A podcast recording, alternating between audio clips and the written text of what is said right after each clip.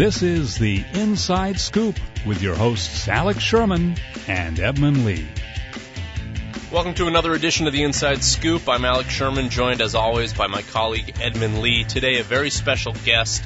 Uh, he just put out a great note on cable consolidation.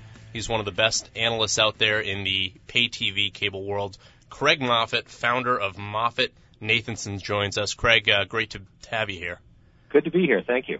Um, so you put out this note last week, um, and basically uh, the idea of the note here is that uh, a lot of people, investors in cable, if you pay attention to the sector, you will have realized a lot of these stocks have run up on rumors of consolidation. Um, not really just rumors, in fact, uh, several stories that we've reported on here that uh, John Malone, who's this sort of legendary cable investor for those that don't know him, took a, a 27% stake. Uh, he and his company Liberty Media took a stake in this company called Charter Communications, the fourth largest U.S. cable company, uh, and he has made some public comments about how uh, he thinks that consolidation is the key to, uh, you know, sort of a, a cable panacea in his world. And Craig's note basically says, you know, wait a second, before you get all optimistic about this, and investors have already, uh, let's slow down and really take a look at what consolidation would mean. Uh, so, Craig, sort of what's your general hypothesis, thesis out there? Well, the, the general thesis is look, the, the industrial logic of consolidation is irrefutable. There, there is no argument that programming costs are rising uh, extraordinarily quickly. That is the main source of pressure on the cable operators today. Uh, and the typical industrial response would be to consolidate. Um, all that makes sense. The challenge is that investors have overestimated the synergies in a lot of these cases, and the stocks have therefore risen, and they've risen in idiosyncratic ways where oddly enough, not only the stocks of the potential acquirees like Time Warner Cable have risen, but also the stocks of the potential acquirers have risen. Which and, makes traditionally that doesn't make sense, right? Uh, traditionally, that doesn't make sense, and and what presumably the the market is doing is. Uh, jumping forward to discount what are, in in many cases, probably excessive synergies from these transactions. Um, and, and perversely, that actually makes it harder for some of these deals to get done. So, it, Tom Rutledge, the the CEO of Charter, has articulated a vision that I think is is it's it's bumper sticker good and and probably impossible to argue with. That says uh, two camps. That is, there is will be a Comcast camp. Uh, Comcast is already north of 20 million subscribers. Um, and then there will be a second camp that will be essentially everybody else uh, that will eventually get to about the same size as Comcast, and that uh, and that that is the logical end game. It's it's hard to argue that that's the logical end game, but the problem is, as any mathematician would argue, there are an infinite number of pathways to get to that end game. So it sounds as though you've set up a situation where what's an investor to do here? It sounds like it's a catch 22. They realize that consolidation may be on the way. They want to get into these stocks before that happens, and yet because some of the M&A premium is already baked in, these stocks are now too expensive for a deal to get done. So what do you do? Yeah, I, think it, it, does make it very difficult to sort through this and and find really attractive opportunities. Uh, oddly enough, I think actually the most attractive opportunity based on our analysis here at MoffettNathanson is is actually to bet on um, the one that is the least likely to be acquired, and uh, and so we're recommending a short position in Cablevision because I think Cablevision of all of them um, has just as much deal premium in it as the others. It's up about 15% now since uh, since Charter called itself a quote unquote horizontal ac- acquisition machine. Uh, and uh, and our analysis of both the the M and A um, issues and also of the impact that Verizon FiOS has had on on Cablevision's footprint suggests that uh, that it is actually quite unlikely that Cablevision will be acquired by one of the other cable operators. So, so there's a short opportunity on Cablevision, is what you're That's saying. exactly right. Okay, but so taking a step back in terms of just looking at the industry and looking how consumers, I mean, basically the, the concern has been for years is that the cable industry or the pay TV industry is saturated, meaning everyone who wants to pay for television already does. So how are you going to grow subscribers? Where are you going to get them from? Uh, consolidation clearly is, is one of the, the obvious choices as, as uh, articulated by Malone. But if that's not the best way to go about it, what are, what are, what are the opportunities for the, the incumbents? Well, remember, a, a cable operator is really not a media company. A cable operator is an infrastructure provider. Uh, and for years that represented an opportunity to go long the cable stocks because these companies were fundamentally misunderstood. They were always characterized as old media dinosaurs that would be roadkill in, in the wake of, of Netflix and, and Hulu and YouTube and, and online video. And that was never a realistic concern because it misunderstood what these companies are. They aren't media providers. They aren't in the business of providing you video. They're in the business of transporting digital ones and zeros. And it doesn't really matter, or at least in theory, it shouldn't matter whether those ones and zeros are purchased directly from the cable operator and by the cable operator from Viacom, or whether they're purchased from Netflix and Netflix purchases them from Viacom. Either way, the cable operator is providing the same thing. They're providing the transport of the digital bit stream. The real question for the cable operators then becomes, but can you charge for that? Uh, they already charge you for your band for your broadband connection, of course, but can they charge you for the incremental usage of uh, of broadband services? Uh, what what I think typically um, we've always called, and I think is now typically referred to as usage-based pricing. Um, Will you get a, a regime of usage-based pricing, in which case all these issues of cord cutting in some ways are a red herring because the cable operators would be economically indifferent to whether you cut the cord or not, um, or uh, or will you, for policy reasons and potentially legal and regulatory reasons, not be allowed to do usage-based pricing? In which case, a customer that walks out the door takes all of their uh, their video revenue with them.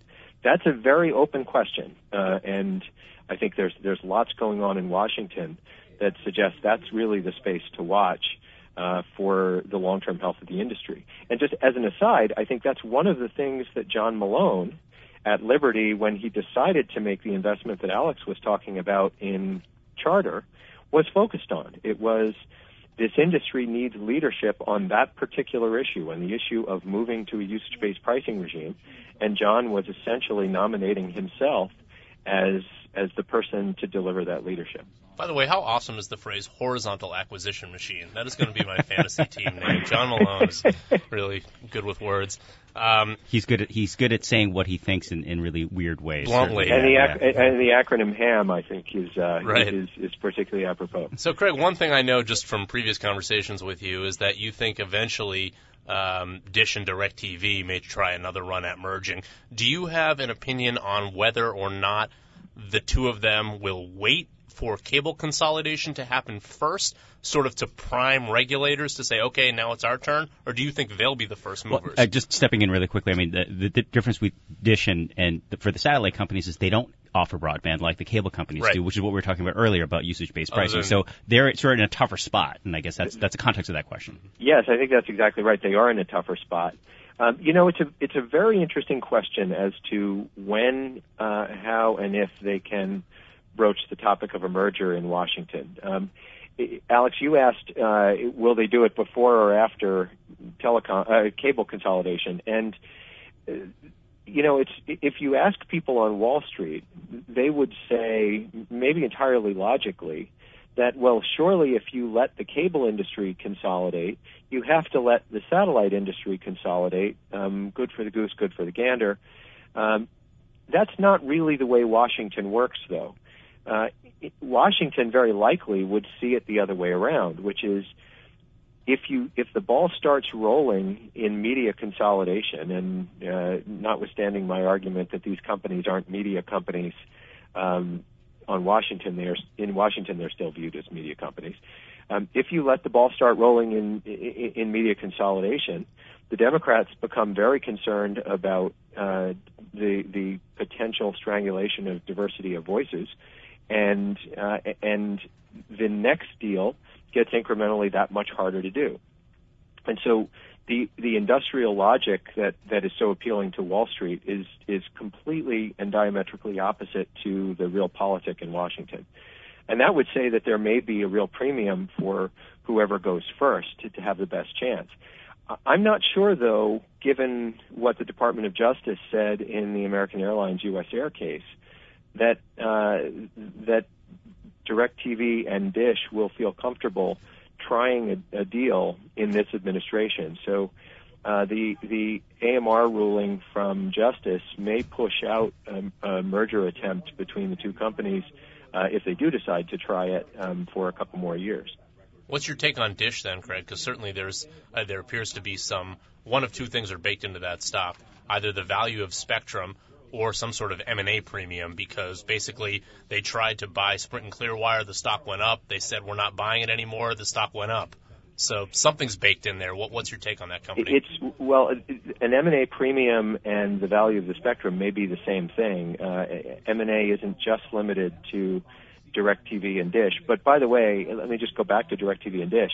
One of the reasons there's a lot of enthusiasm for that, by our estimates, a combination of DirecTV and Dish, and this goes back to our cable um, discussion a minute ago, a combination of DirecTV and Dish would generate synergies roughly 10 times the size of the synergies in uh, in the case of Charter and Time Warner Cable, the most frequently discussed possible wow, that's merger a big difference.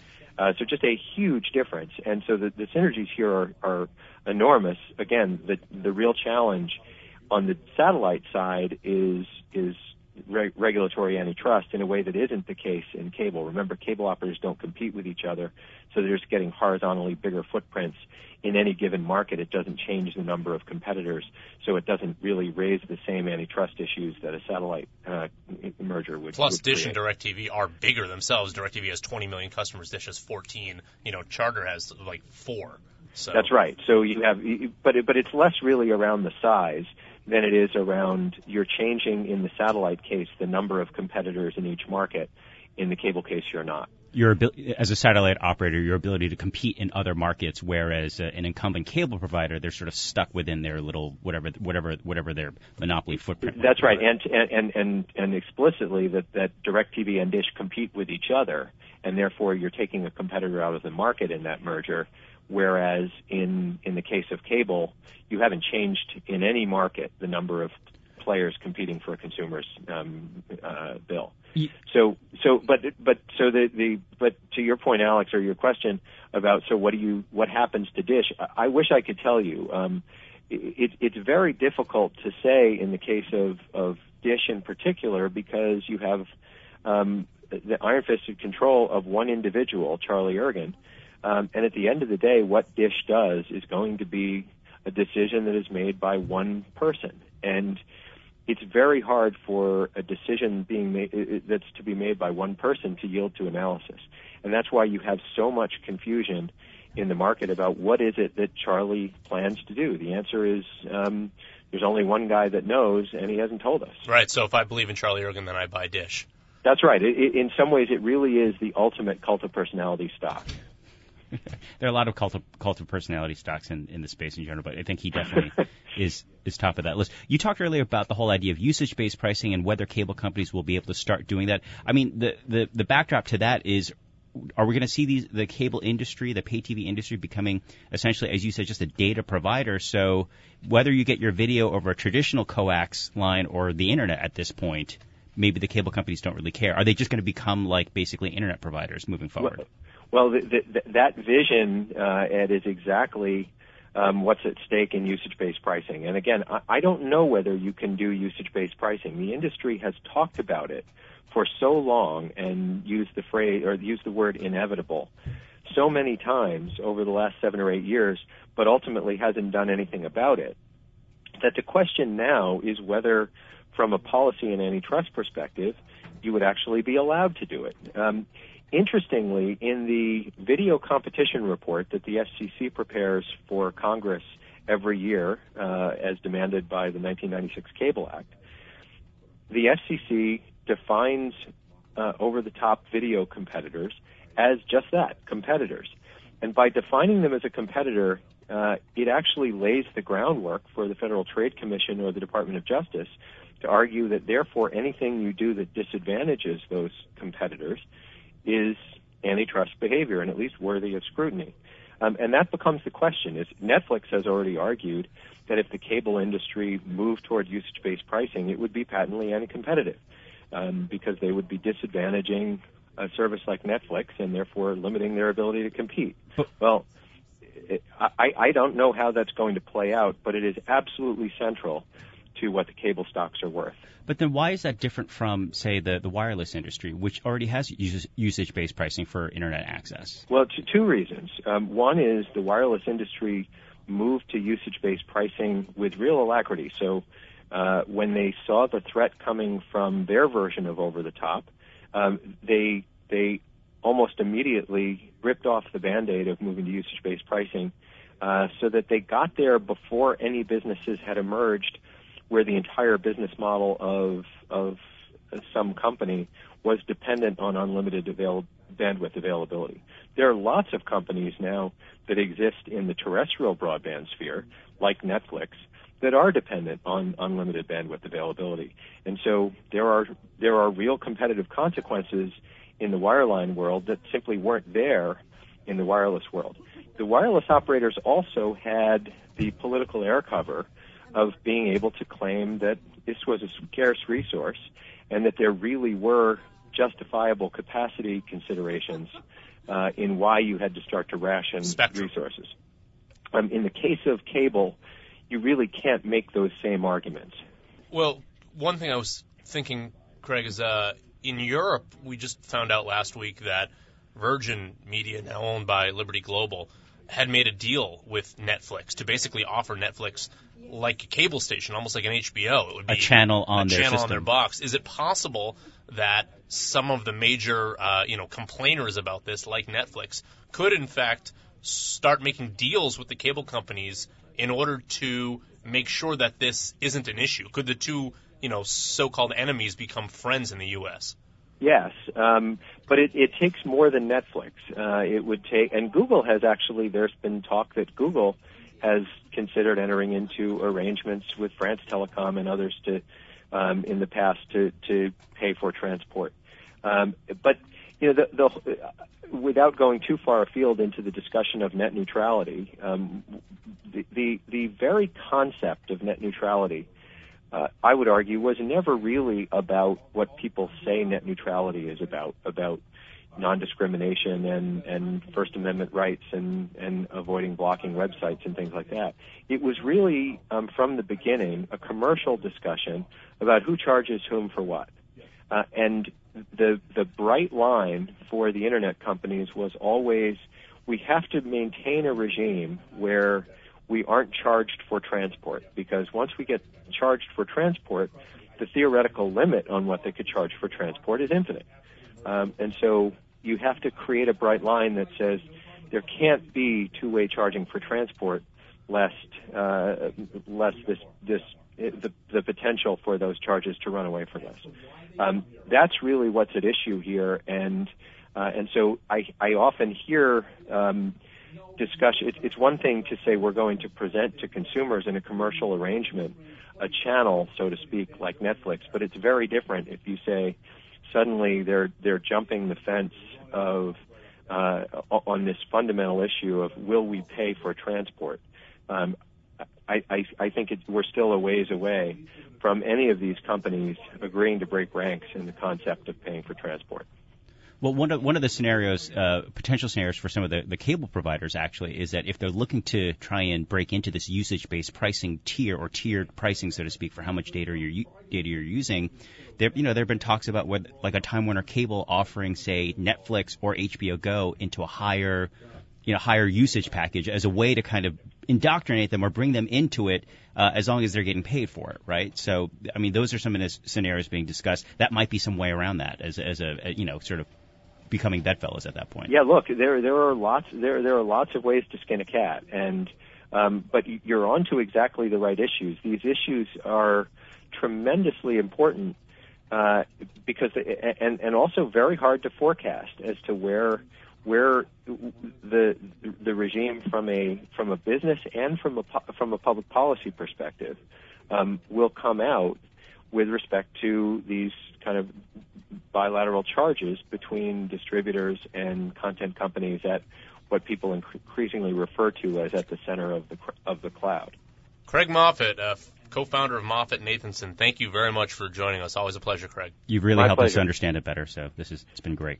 The guru of this. Yeah, area, exactly. Craig Moffett.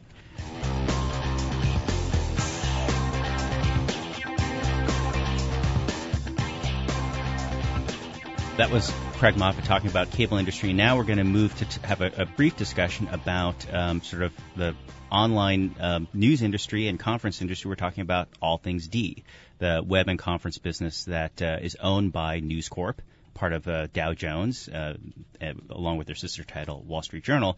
There was news yesterday that came out that um, you know News Corp is, is going to sever ties with the two main founders of the conference, namely Walt Mossberg, who writes a very popular technology column for the Journal, and Kara Swisher, a longtime journalist who breaks tons of stories uh, on the digital media beat. So they basically announced that th- those two are, are, are going to part ways with the company at the end of the year when the contract is up.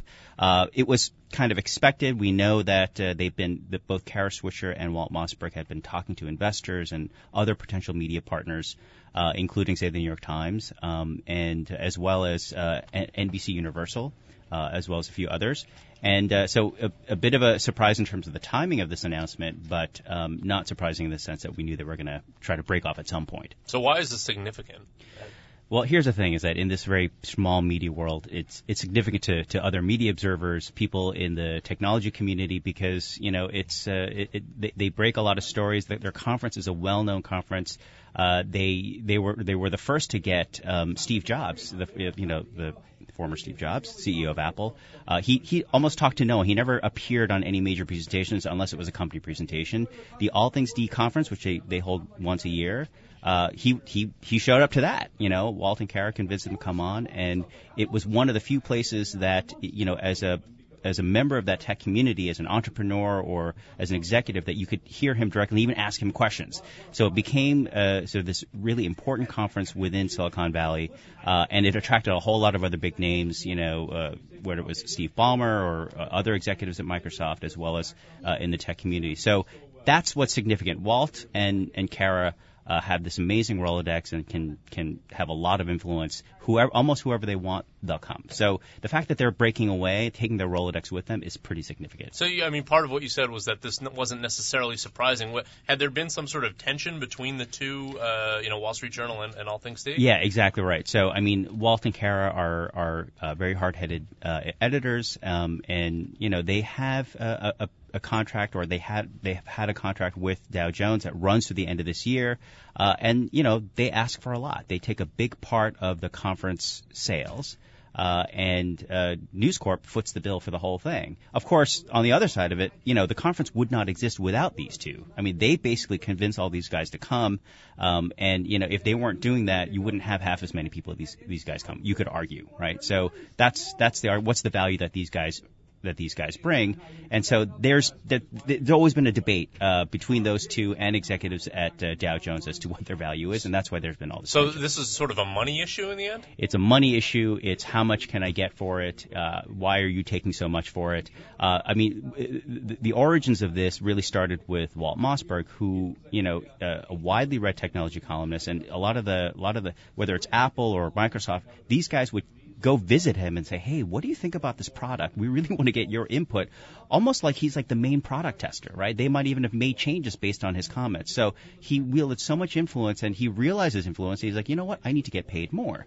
And so it came to the point where like Dow Jones executives, before this is before News Corp bought them, they're like, "Look, I can't pay you what you're asking, but why don't we do a conference, right? We'll give you some of the proceeds, and this way we can sort of eh, but all make money. And that was that was the the genesis of, of both the All Things D brand and the conference and what started it. Of course, because of that though, they keep arguing we're worth more, we're worth more.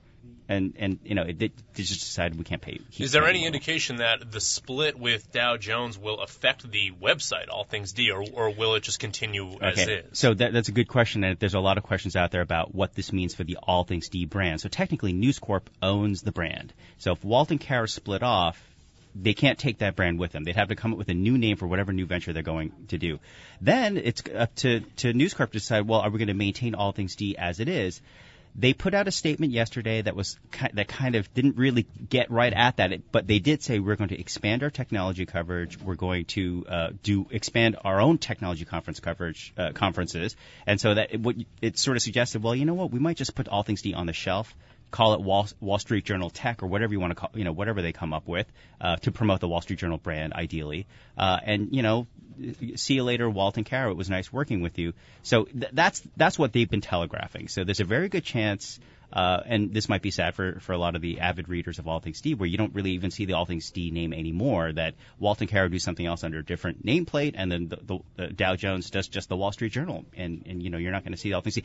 It comes down to the personalities, though. You're going to see Walt and Kara. They're going to do some kind of conference business. They're going to do uh, news coverage and break stories, and there's a good chance they're going to take a lot of those guys with them. Our good friend Peter Kafka, right. you know, media reporter there, who, who's awesome. So former guest on this show. Former guest on this show, and, and hopefully future guests as well. So uh, chances are that. Uh, he and a bunch of the other uh, well-known staff at All Things D will will go with them and and start a new venture. And you know we'll have to see what the name is and you know what what the what the format is, but uh, it'll probably be very similar to what you've been well, seeing. Peter, if you're listening to this, if you want to, if you find out what's happening and you want to tell us, give and us want a call. break Come on on, yeah. on this show, feel free. We're happy to have you anytime. That'll do it for this week's episode of the Inside Scoop. For Edmund Lee, I'm Alex Sherman. Join us next week, as always. So long.